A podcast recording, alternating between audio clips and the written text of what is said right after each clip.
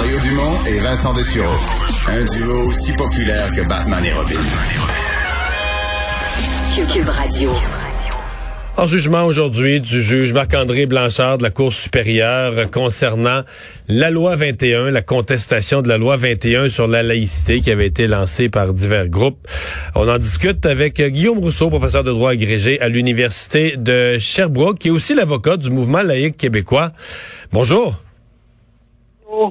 Est-ce que vous êtes euh, satisfait du jugement? Parce que c'est pas tout d'un côté, tout de l'autre? Est-ce que vous êtes globalement satisfait du jugement? Ben, à moitié satisfait, à moitié déçu. Hein? À moitié satisfait parce que le juge rejette la très, très grande majorité des arguments contre la loi 21. Le juge confirme que la loi est conforme à tout plein de principes constitutionnels, euh, primauté du droit, indépendance judiciaire et tout. Mais il y a évidemment l'aspect du jugement très, très contestable, comme quoi la loi ne s'appliquera pas aux commissions scolaires anglophones. Donc, concrètement, une enseignante pour enseigner en portant euh, une burqa ou un niqab, donc en ayant le visage complètement couvert, semble-t-il que c'est un Bon, ça, c'est un, point important que vous amenez parce que la loi, on a beaucoup parlé des signes religieux, mais c'est une loi aussi là, qui, étant donné que ça faisait l'unanimité, on en a moins parlé, ça a moins fait de débat, mais c'est aussi une loi sur le fait de donner et recevoir les services publics à visage découvert. Et dans le cas des commissions scolaires anglophones, c'est toute la loi qui, se qui ne s'applique pas. Donc, à la fois porter un signe religieux et à la fois se couvrir le visage avec un signe religieux. Exactement. Donc, c'est ces deux aspects-là de, la loi qui sont rendus euh, inopérants à l'égard des commissions, des commissions scolaires anglophones. Donc, demain matin, une, une, enseignante pourrait porter euh, un niqab ou une burqa, donc avoir le visage complètement euh, découvert lorsqu'elle enseigne. Et il y avait un affidavit d'une enseignante qui voulait faire ça. Hein. Donc, c'est pas seulement théorique. Là. Au dossier de la cour, il y avait un affidavit d'une dame qui voulait enseigner avec le visage complètement couvert pour des raisons religieuses. Alors, c'est très préoccupant. On a dit, euh, bon, ça crée deux catégories de citoyens, deux catégories d'enseignants. Est-ce que ça s'écrit pas aussi deux catégories d'enfants? C'est-à-dire, si moi je suis parent d'un enfant euh, qui va dans une école anglophone, mais que moi je trouve ça important que mon enfant, euh, tu sais, il soit pas, euh, qu'il ait pas de signe religieux à l'école, qu'il soit pas dans, dans, dans, qu'il soit pas placé dans cette position-là. Mon enfant se retrouve avec des droits restreints, parce qu'on regarde souvent ça de l'autre côté, là. Mais quand on le regarde de ce côté-là, le droit d'un enfant d'aller dans une école qui est, qui, qui, qui est, qui est exemple de signe religieux, euh, je perds ce droit-là, non? Exactement, parce que la loi, effectivement, dans la loi, à l'article 4, alinéa 2, il y a un droit à des services publics laïques. C'est d'ailleurs reconnu dans le jugement comme tel. Donc, tout le reste de la loi, les interdictions du port de signes religieux, de se couvrir le visage, euh, donc pour les, certains fonctionnaires, ça, c'est des interdictions qui sont là pour assurer le respect du droit, qui, à mon avis, est un droit fondamental à des services publics laïques. Donc, effectivement, à partir du moment où on, on, permet le, port du signe religieux ou le visage couvert dans les écoles anglophones, ben forcément, ça veut dire qu'on diminue les droits des élèves et des parents des commissions scolaires anglophones, et ça, c'est très préoccupant. Hmm. Je parlais plus tôt dans la journée avec un professeur de sciences politiques qui lui était quand même euh, satisfait, on pourrait dire, du, c'est-à-dire du point de vue politique, du pouvoir de l'Assemblée nationale. Le jugement reconnaît le, pouvoir, l'autorité, la capacité de l'Assemblée nationale du Québec de légiférer en pareille matière, parce que même ça, c'était contesté, hein? Oui, effectivement. Donc, il y avait deux choses. On disait qu'une loi les rapports entre l'État et la religion, donc une loi sur la laïcité, c'était de compétence fédérale. Donc là, l'ensemble de la loi sur la laïcité serait tombé ce qui était évidemment un mauvais argument qui a été rejeté. Non, la, la loi à fait de compétence québécoise parce que ça touche à la Constitution du Québec, propriété, droit civil, éducation, donc des compétences québécoises.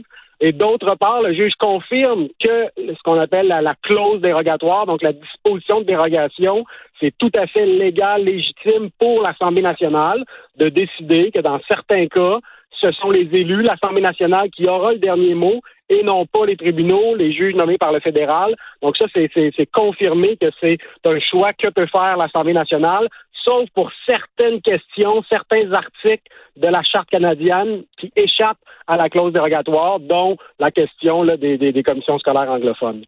Et, l'autre exception, ce sont les élus de l'Assemblée nationale. Exactement. Donc, dans les deux cas, c'est des, des, des, interprétations très, très, très larges des droits. Hein. Euh, l'interdiction du port de signes religieux, en quoi ça porte atteinte aux droits des anglophones d'avoir de l'éducation dans leur langue? En rien. Donc, c'est vraiment une interprétation extrêmement large de ce droit-là. Puis, même chose pour le droit de vote et d'éligibilité aux élections. Donc, le droit de se présenter aux élections, c'est interprété comme interdisant à l'Assemblée nationale de demander aux députés d'avoir le visage découvert lorsqu'ils exercent leurs fonctions. Donc, c'est des interprétations des droits. les droits qui échappent à la clause dérogatoire sont interprétés de manière extrêmement large, extrêmement créative par le juge pour pouvoir invalider un petit peu la loi 21. Alors, c'est euh, pour ça qu'il y aura appel et que ce sera tout à fait contestable devant la Cour d'appel tout ça nous arrive à chaud. Je sais pas si vous avez entendu la réaction de M. Legault tout à l'heure, mais qui a, euh, qui a vraiment insisté beaucoup. D'abord, qu'il n'avait pas l'air du tout satisfait du jugement. Lui-même, les points plus positifs dont on vient de discuter, en tout cas, lui, accrochait vraiment sur le fait qu'on crée deux catégories de deux catégories de Québécois et qu'il s'explique très mal que les pour lui, les commissions scolaires anglophones sont là pour assurer la communauté anglophone qu'ils ont droit à des services dans leur langue, services d'éducation évidemment qui sont des services essentiels pour les enfants, mais que euh, jamais il a été question, outre le fait de devoir offrir des services dans une autre langue à ces enfants, à ces enfants-là, jamais été question que sur d'autres d'autres lois, d'autres applications des valeurs ou d'autres éléments de la société, ça s'applique plus pour les commissions scolaires anglophones. Est-ce que vous trouvez qu'ils qu questionnent bien le jugement, qu'ils raisonnent bien la question? Oui, oui, tout à fait, parce que c'est vrai qu'il y a donc le droit pour les, les anglophones à leurs propres écoles, à l'éducation dans leur langue c'est interprété largement comme disant que les anglophones ont le droit de gérer leurs écoles. Bon, déjà, c'est un peu large comme interprétation. Puis ensuite, on dit, ben, donc, ça veut dire qu'il y a certaines lois québécoises qui s'appliqueront plus aux écoles anglaises. Là, wow, là, on est vraiment dans une autre dimension en termes d'interprétation large. Puis on fait fi du fait que dans la Constitution canadienne, là, il y a aussi le pouvoir du Québec de gérer l'éducation. Autrement dit, il y a deux dispositions constitutionnelles ici. Le droit des anglophones à leurs écoles et le droit du Québec de légiférer en matière d'éducation. Donc, il faut concilier les deux. Mais là, le juge a une interprétation extrêmement large du droit des anglophones à leurs écoles et ça vient limiter de manière excessive euh, la capacité du Québec et son pouvoir sur l'éducation, qui est une compétence hyper stratégique pour le Québec. Alors, c'est vraiment problématique. Et même du point de vue constitutionnel, ça ne fonctionne pas parce qu'on ne peut pas se servir d'une partie de la Constitution pour complètement mettre de côté une autre. Là.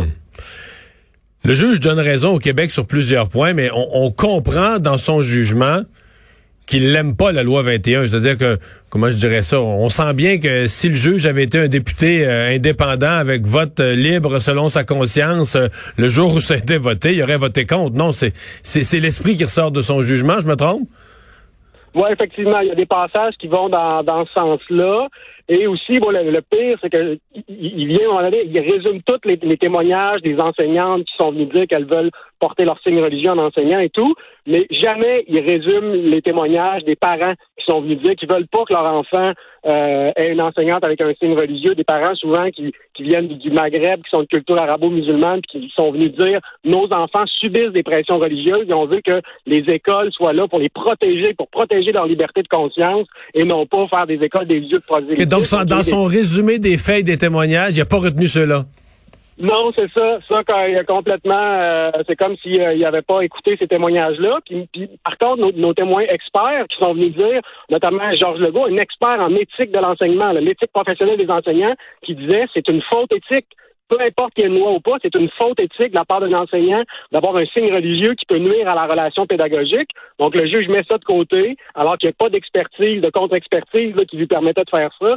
Alors, on voit que effectivement, sur, certaines questions qui sont pas strictement juridiques, et où là, il y avait des questions de fait, on voit que le juge, effectivement, euh, avait l'oreille plus attentive d'un côté que de l'autre.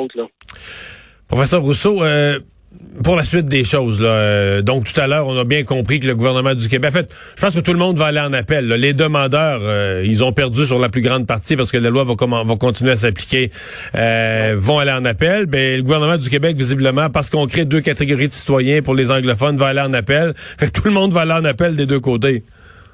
Oui, effectivement, je pense que ça, ça résume bien la situation. Donc la Cour d'appel va être va être appelée à entendre tout le monde dans les dans les prochains mois.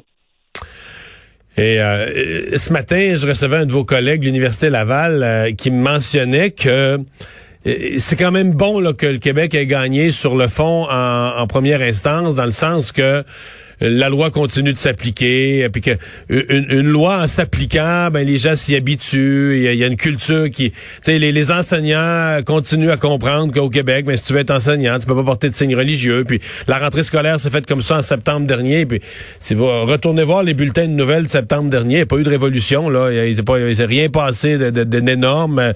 Tout s'est bien déroulé. Donc vous, croyez ça aussi que que, que, c'est bon là, de, que, que la loi, mettons pendant au moins une autre année, parce que la Cour d'appel très rapide, que la loi continue de s'appliquer et donc prouve euh, l'espèce d'équilibre social, l'espèce de, de, l'espèce de paix sociale qu'elle permet qu'elle permet d'exister? Oui, tout à fait, parce que une, partie de la, preuve de ceux qui s'opposaient à la loi, c'est à dire que cette loi-là déclenche de la xénophobie, de l'islamophobie, de la haine contre contre euh, les musulmans, etc. Donc, évidemment, c'était totalement exagéré. Puis quand il faisait cet argument-là au début, ben là, c'est peut-être que ça, ça pouvait, aux yeux de certains, avoir l'air de tenir la route, mais là, on voit bien que la loi s'applique, qu'il n'y a pas de il a pas de montée de, de, de plus finir, pas plus qu'ailleurs en Occident. Il y en a au Québec comme ailleurs, puis c'est déplorable, mais c'est pas c'est pas la loi 21 qui vient euh, qui vient créer des phénomènes de haine ou quoi. Donc, tous ces arguments-là qui étaient euh, insultants et infondés, on voit bien que plus la, loi s'applique et que la vie continue et que ça n'a pas pour effet, puis il y avait plein d'autres preuves comme quoi supposément les, élèves allaient moins bien réussir à l'école si leurs enseignants n'avaient pas de signes religieux. Donc plein plein de choses comme ça que plus la loi s'applique, plus on voit que ces arguments-là qui étaient déjà faibles à, la à leur face même deviennent de plus en plus euh, nuls. Alors ça, c'était effectivement intéressant pour ça.